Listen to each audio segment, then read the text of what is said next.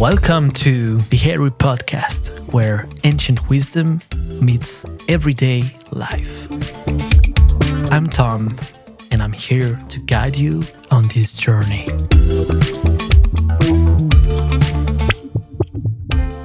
Today's episode is called Atlantis and Timaeus.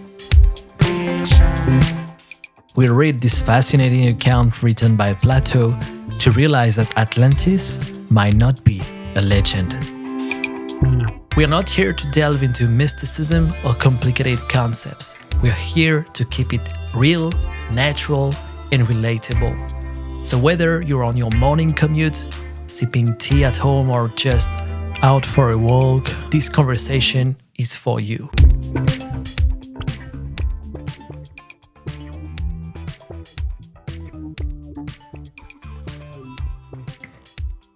Welcome to the Heru podcast.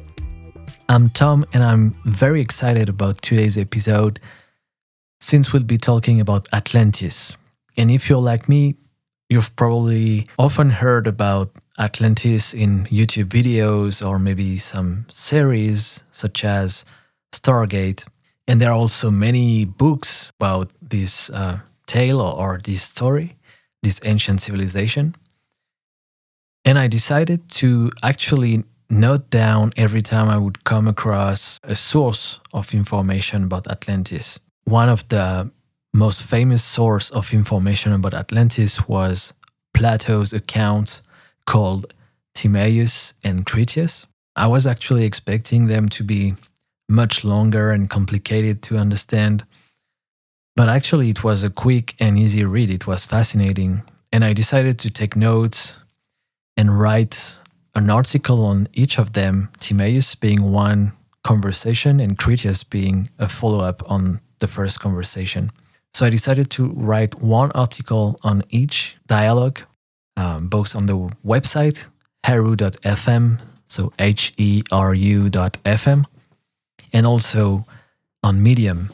Read those articles to really get um, a, you know, a summary of, of those two books, but I would highly encourage you to buy the books and read them. It's again a very easy and and quick read. Uh, just a heads up, Timaeus is not all about Atlantis. So you'll find, you know, an introduction basically with a lot of information already on Atlantis, but then it will go on other topics such as the laws of physics, the creation of the universe, which can be also very fascinating. But um, I I found it a bit difficult to follow along. Like it was a lot of information, and since I was reading those conversations, those two books, um, for the sake of you know finding information about Atlantis, I kind of skimmed through the parts that were not directly linked to, to Atlantis. So,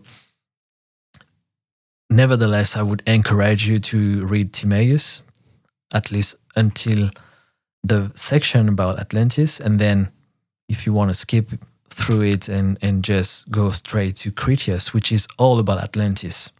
So, the whole account, Critias, only deals with Atlantis. So, if, but still, you know, I would still read Timaeus because it's like an introduction. And then Critias will go more in, in depth, like more in details on the notions that have been uh, mentioned in Timaeus. In this episode, what I wanted to do is to focus on Timaeus only. So you know what to expect if you decide to read it. And then in a follow up episode number nine, that would be Atlantis part two, basically focusing on Critias. And uh, I think the follow up, like the the following episode, might be a bit longer, but I wanted this one to be, you know, short and sweet for you to get a, a taste, a, a preview of this topic. Maybe you're new to it. Maybe you vaguely heard of Atlantis, but never really got interested into in it. So I just wanted to give you like kind of uh, a short um, preview, and then if you really like it, if you're interested, you can go to episode 9, um, which would be a bit longer and more detailed. So let's get into it. So, Atlantis was mentioned in Plato's Timaeus in Critias. These are dialogues like philosophical conversations between Socrates, who basically acts like the host of the conversation, you know, asking questions and introducing the speakers, etc. Uh, you also have Critias, who is our guy. Basically, he's the guy who is talking about Atlantis in both conversation in both Timaeus and Critias. The third character is Timaeus, and the last one is Hermocrates. So Hermocrates barely speaks. We don't learn much, much about him. Timaeus speaks a lot in Timaeus, right? That's uh, why this account is named after him. And Timaeus, as I said, doesn't really speak about Atlantis. He's focusing on the creation of the universe, the laws of physics, and other philosophical takes. And Critias is the, the one who is actually introducing Atlantis in Timaeus. It's like a short introduction, but it's full of information. And that's what I want to focus on today. So we'll focus on this information. I'll go through different quotes as well from the book, but I don't want to spoil it entirely. So I highly invite you um, to read it. In Timaeus, what we learn from Critias is basically where he got this tale, like who passed it on to him. And actually is really clear that it's a historical account and not a myth or a legend but really something that has been passed on from generation to generation in his family. And so Critias, who is a statesman, philosopher as well, introduces Dropids. That's the name of one of his ancestors, so great great grandfather, who lived at the time of Solon, who was the wisest of the seven sages. He was also a statesman, very renowned all over the world, not only in ancient Greece, but also in Egypt, as we learn and talk about later on. He was a philosopher and a traveler. And so that's how he came to Sais in the delta of Egypt and he met with high priestesses. And one of them told him the story of Atlantis. And this high priest who told Solon about Atlantis is called Tereupon. So this this was to give you uh, the names of the main protagonists. So again, Critias got this story from his great great grandfather Dropids, who was a disciple of Solon. And Solon got it from a high priest in Egypt called Tereupon. I found interesting that such a large section of Timaeus is about how Critias got this this story, like who he got it from, etc. Like it's like really detailed, and Plato insists that this is a true story. Look it up when you do a Google search. While you what you'll find is that scholars consider these two conversations to be like uh, fictional, just to illustrate Plato's ideals, basically. But read them for yourself because, me personally, that's my own take on it. Reading them, they are more like historical accounts, and so many details are given on Atlantis, especially in Critias, that to me, there is no way it could be fictional. Like it's definitely not. And actually, Plato, through Critias, actually insists a lot on the accuracy and truth to this tale. So let's get into what Theropon says to Solon in Egypt. Solon wanted to begin the conversation with the priests because he was just listening at some point, like the priests were talking about the ancient times, basically, from the point of view of Egypt. But Solon was amazed by how far back they were able to, to go and to remember and to talk about because he himself only knew a fraction of what they knew in terms of timeline in terms of history of his own people so solon was a bit intimidated like he was like i'll probably be ridiculed if i try to participate in the conversation and I, I cannot go as far back as they can but I still want to know. Maybe they know things that I don't know about my own people. So I want to engage the conversation with them. And so Solon started sharing the oldest accounts he could recall. Talks about Phoroneus, Niobe, and the deluge, the latest deluge that he knew of, and how Deucalion and Pyrrha survived the deluge. So that's the oldest account Solon can tell. And Theriupon actually interrupted Solon saying, and I quote, O Solon, Solon, you Hellenes are never anything but children. So Theriupon told Solon that although he was able to recall the latest deluge, there have been and will be again many destructions of mankind arising out of many causes. And so Seropon explains to Solon that the surface of the earth is regularly destroyed by asteroids, and that these tragic events were recurring after long intervals of time. So it's basically every, uh, I believe it's every 26,000 years that such an event happened. But within this large period of time, it's subdivided in shorter shorter cycles. It's not mentioned, like the intervals are not mentioned, but that's definitely something I've heard many times from different sources uh, like you know astrono- astronomers etc who are um, studying the cycles of the universe and some of these big events like apocalypses or deluges are predictable and were predicted by you know for instance the mayan calendar and stuff like that that's what it's about and so again in this uh, account from plato long intervals and recurring intervals of time between deluges are mentioned. And here is what Theriupon said to Solon.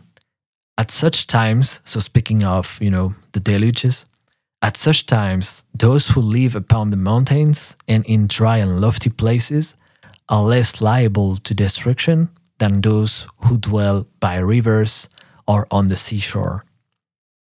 And so Theriupon continued describing how the survivors uh, in ancient Greece of the deluge were always shepherds who dwelt in the mountains, often without any education, while you know all the civilized people lived in cities by the rivers or on the seashore, and those educated guy like civilized people were systematically destroyed by the floods and deluges.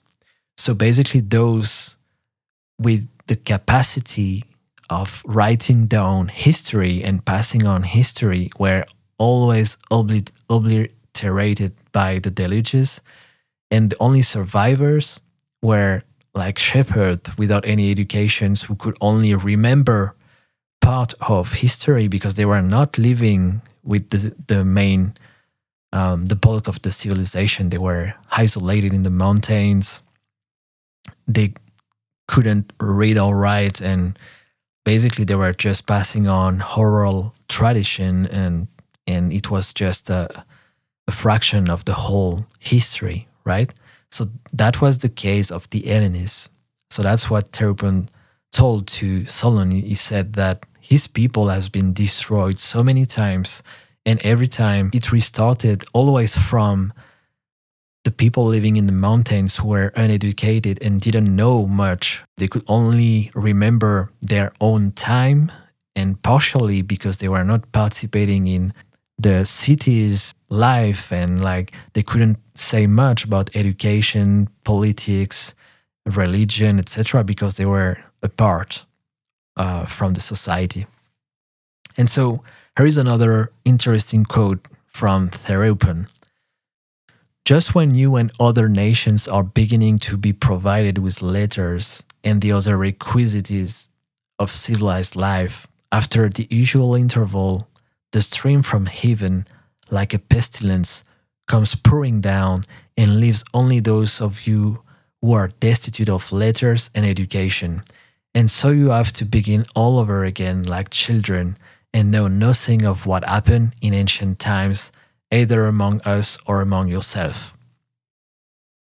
And so that's that's becoming very exciting, guys, because we understand that Tereupom knows about the Hellenists. Since he has this information, he knows what happened to these people and why they don't remember their history. So it seems he knows their history. Not only does he know Egyptians' very whole history, but also the history of other people, such as the Hellenists. So I have so many things that come to mind when I think about that, but I want to stay focused. The mission here is to uh, get you interested and get you to read Timaeus for yourself. So I want to go through the different topics that are mentioned in this book, and maybe in the further episode after episode nine, when I've uh, when I'm done with you know doing the same thing as today, but for Critias, then I'll give you my thought on all of that because it's so intertwined with other stories and other civilization that it makes a lot of sense. And again, today, in the light of what we found in the recent years about ancient civilizations, all of that makes so much sense. But maybe in past decades and centuries, the scholars were unable to link any dots, right? Like they were like, okay, cool, that's a cool story, but it seems like it's a myth because it, you know, it doesn't fit. Like it, it we don't know what to make of it. So let's say it's a myth or a legend you know, ancient Greeks were fond of myth and stuff like that. So that's all it is. Like Plato was probably high on on shrooms, and you know, he invented those stories to illustrate his ideals, and that's it. But I think it's a bit disrespectful, and he's like Plato's make it really clear that it's an historical account, and you'll see that even more clearly in Critias. But let's go on. I want to talk about ancient Egypt and the Hall of Records. So, Sereupon explains that the land of Egypt was never affected by deluges. As the water never comes from above, there is no mountains around the Nile Delta, but the water came from below by the flooding of the Nile, which was a benediction, like a positive event for ancient Egyptians and never really destroyed anything since they were masters of it. They used the Nile River floodings for their agriculture, etc. So nothing was ever destroyed by the Nile there, or not to the extent of a deluge, right? That would wipe out the entire civilization and erase their memory. That never happened there in Egypt. And so the ancient Egyptians were aware of this privileged situation, being protected from the deluges and they understood that one of their sacred mission was to record the world's history and preserve it for generations to come. And here is a quote from Thereupon about that.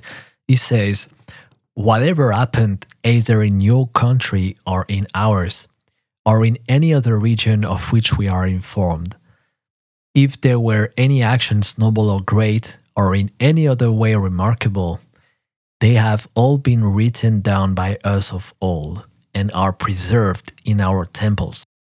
So Thereupon finishes to explain to Solon that he couldn't remember much of the Hellenist story because many deluges happen and every time only the shepherds, the one, you know, dwelling in the mountains survived and were unable to accurately save and transmit, pass on uh, history since they couldn't write, they couldn't read. It was all oral tradition and it got distorted over time.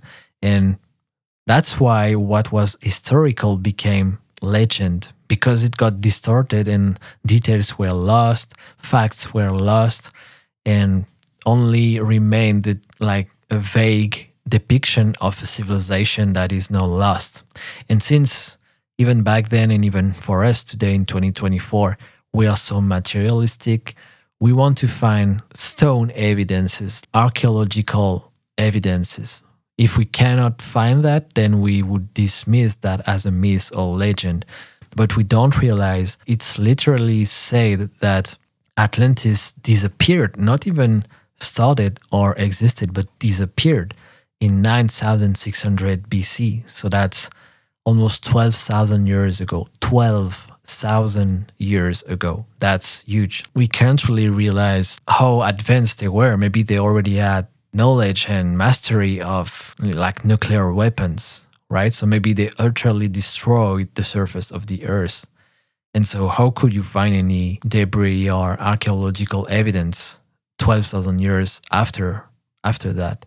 And the globe, the continents have changed a lot. The weather, the, the ice age, and then the several deluges, etc. Like, we don't even realize what happened on Earth. And we're like, yeah, there is no archaeological evidences, so that's just a myth. How dumb is that?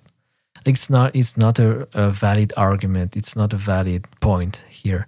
So, and on top of that, Plato insists a lot. Like the whole introduction, the whole context on how Solon met with Theropon and and how he got all of this uh, information.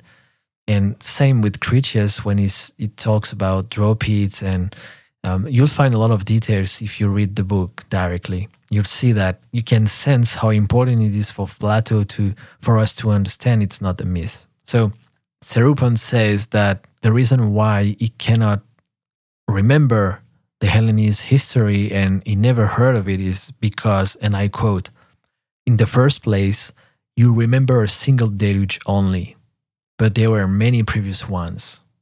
In the next place, you do not know that there formerly dwelt in your land the fairest and noblest race of men which ever lived, and that you and your whole city are descended from a small seed of remnant of them which survived.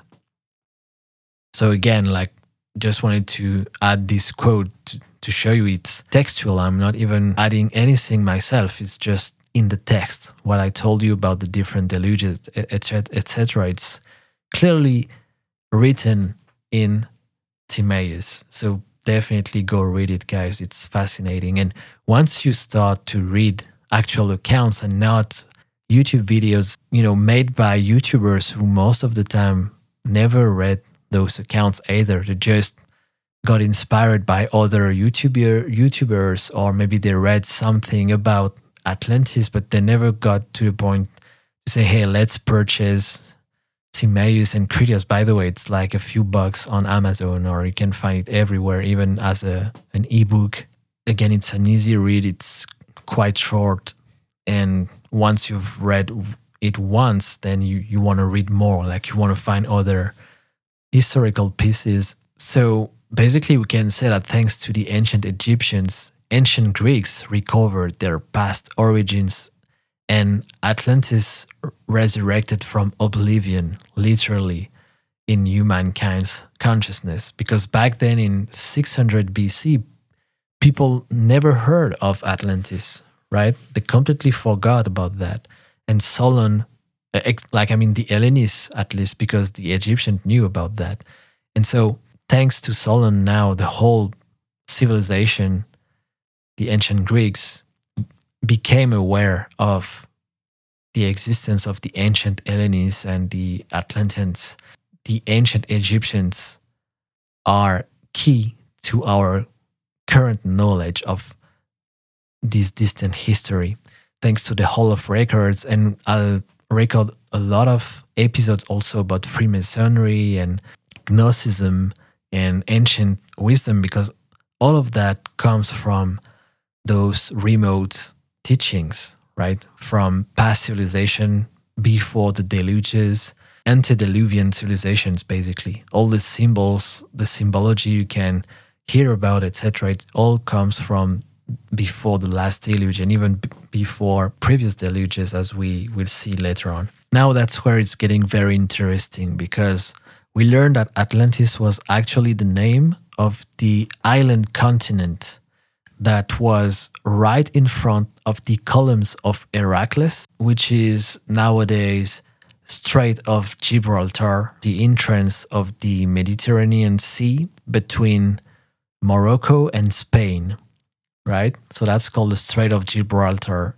And it used to be called the pillars or the columns of Heracles, which is uh, the Greek name for Hercules. So, according to Theropon, the main island of the Atlantean Empire was right in the middle of the Atlantic Ocean in front of the pillars of Heracles. And he's telling about a war that the Atlanteans started against the Hellenes, which are again, the Hellenes are the ancient Greeks, the ancestors of Solon, Critias, Socrates, Plato. Theropon to explain what happened to their ancestors is telling the story of Atlantis. And so that's about the location of the Atlantean Empire. And we also learn about its dimensions. Theropon says that the island, and I quote, the island was larger than Libya and Asia put together. So that was quite a large island, right? That that was not uh, just the size of a city; it was an actual continent, since it was the size of ancient Libya, which is basically ancient Africa. The northern uh, part or half of Africa was called ancient Libya, and if you put Asia Minor, so it's basically the region of Turkey, and you put ancient Libya and Asia Minor together, you get the size of the main island of the Atlantean Empire. So that's massive. That's huge. That's a huge continent, actually. In the middle of the Atlantic Ocean, in front of the Strait of Gibraltar. So we know exactly where it was, the size it was. So sometimes I'm a bit confused to see YouTube videos, for instance, about the top 10 possible location of Atlantis. Well, it turns out there are probably more than 10 locations for Atlantis because it was a huge continent, it was a huge empire. So you can find clues about Atlantis in many places, right? It's like saying the top 10 places where America could be. Well, it's huge, right? So you can you can say yeah, it's up north or down south, or it's actually right in the middle, or it's in the Pacific Ocean or in the Atlantic Ocean. Actually, it's in both, right? If you only find small places uh, and you call it America, then you are right every time. But the truth is that America is much larger than that. Same with Atlantis. Yes, probably it's eastward half of the American coast. It's also westward from the European coast. So it's, you know, it's one of those where everyone can give you a different location for Atlantis and will be right, actually. In more information on the location and the size, Theropon says that the island continent was larger than Libya and Asia combined, right? It was one of the largest continents back then in 9000 BC. Off the west coast, of Atlantis were numerous other smaller islands, including what are known today as the Caribbean islands. From these islands, one could reach what we call today America.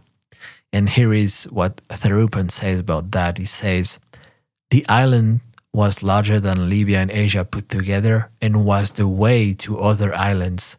And from these, you might pass to the whole of the opposite continent which surrounded the true ocean. Theropon describes the Atlantic Ocean as a true ocean as opposed to the Mediterranean Sea, which he describes as a harbor in comparison. America was also depicted as a boundless continent, which leaves no doubt about its identity. Like it was like boundless, like to me, it sounds like it's even larger than the island continent of Atlantis, right? So we have a good idea of the size of Atlantis and a really, really accurate location, right, as well. And also there were surrounding island and going west, you you also find the east coast of America, the Caribbean islands, etc. So it's quite precise. I don't understand people who are still speculating. We know where it was couldn't be elsewhere, right? According to Plato. If you believe, like me, that this is an historical account, then we know where it was. We know even more than that. In just this introduction in Timaeus, Theropon says that now in this island of Atlantis there was a great and wonderful empire which had rule over the whole island and several others, and over parts of the continent, so America.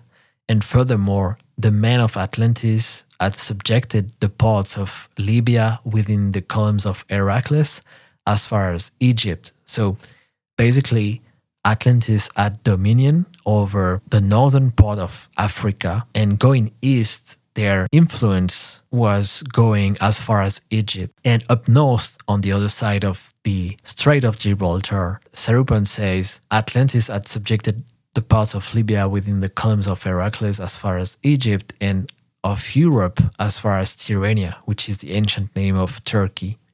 So all the southern part of Europe, from Spain, France, Italy, you know, going up to Turkey, they were all under the dominion of the Atlantean Empire. So the proper territory was that main island in the middle of the Atlantic Ocean, parts of Eastern America, North and South America, Caribbean island as well, and Southern Europe and Northern Africa, right through Turkey and Egypt, right? And then what is after those two nations? Well, this was Athens and the Greeks. The Atlantean Empire was wise, powerful, very advanced technologically, and almost of a divine nature. But generations after generations, their leadership became more and more human and more and more ambitious and more and more interested in power and these kind of things like they got corrupted basically. And so they basically disrespected their own golden rules which were that they were not allowed to fight against each other and also they were not allowed to expand and conquer other civilizations unless it was absolutely necessary. And so they decided that they wanted to get dominion over the whole world and impose their own culture. And um, they went to war with the ancient Greeks, the Hellenists. And the Hellenists lost the war except for their capital city, Athens, which was able to resist and finally overthrow and, and defeat the Atlanteans and they were able to survive the war, free and liberate not only ancient Greece, but also all the other nations within the pillars of Heracles who were subdued uh, by the Atlanteans. But in this process of liberation, this context of victory for the Hellenists and defeat for the Atlanteans, a great deluge happened. But because of the war and the loss of wisdom and divine nature of uh, the Atlanteans, and because of the uh, chaos that was caused by the war, people lo- lost track of the stars and the celestial events, and they've been unable to anticipate the deluge, except for a few priests who got the time to get underground and in the mountains to survive. That's basically Noah's Ark story happening in the last deluge. And Noah is a survivor, an Atlantean survivor. And you can read about him, of course, in the Bible. And so, practically, no one survived except a few wise men, and the deluge wiped out the entire surface of the earth and almost all species, like not only humans, but also animals, etc. And that's where this introduction about Atlantis ends in Timaeus. So I voluntarily left aside some details in case you want to read the story yourself. If you don't want to, but you still want to, you know, get a better idea of what's in Timaeus, you can head over to heru.fm, H E R U dot FM, or on Medium, you can also look up uh, the Heru podcast or Tom THP. So Tom with a zero instead of the O and THP standing for the Heru podcast, right? You can find me on X as well and you'll find the, the website, etc. So my personal take on Timaeus is that everyone interested in Atlantis should read it.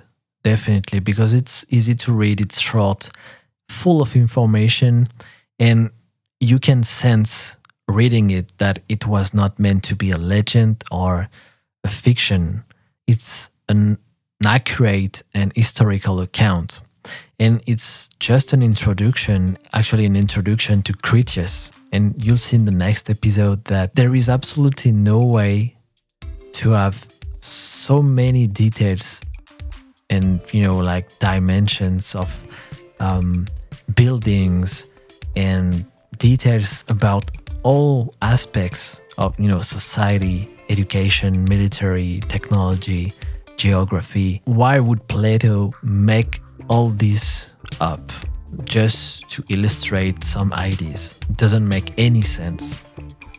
You, you can tell it when you read it, but if you listen to scholars or YouTube videos or Wikipedia, or you will always find a little sentence saying scholars agree that Plato wrote those accounts of Atlantis as a fiction to illustrate his ideals.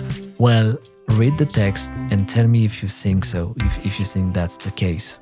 I am quite sure it was not the case. That's it for Timaeus. Thank you so much for tuning in, and I'm looking forward to episode 9 Atlantis Part 2. You know, Atlantis in Critias. Bye.